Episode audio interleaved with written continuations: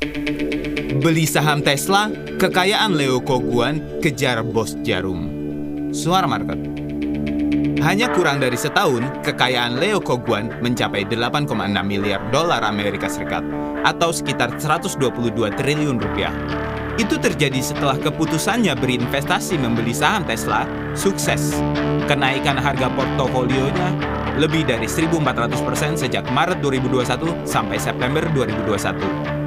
Dikutip dari Forbes dan dilansir Sindo News, Leo memiliki 6,3 juta saham Tesla.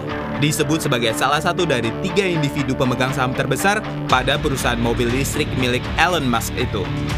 Leo merupakan miliarder asal Indonesia yang bisnisnya terdampak pandemi. Keputusannya investasi di Tesla seiring keyakinan terhadap green industry, terlebih dia sangat mengagumi Elon Musk. Hasilnya memang mengejutkan, karena dalam waktu singkat, kekayaannya sudah hampir separuh salah satu orang terkaya di Indonesia, yaitu Michael Hartono. Michael sang bos jarum kekayaannya tercatat sebesar 19,7 miliar dolar Amerika Serikat atau setara sekitar 279 triliun rupiah pada Juli 2021.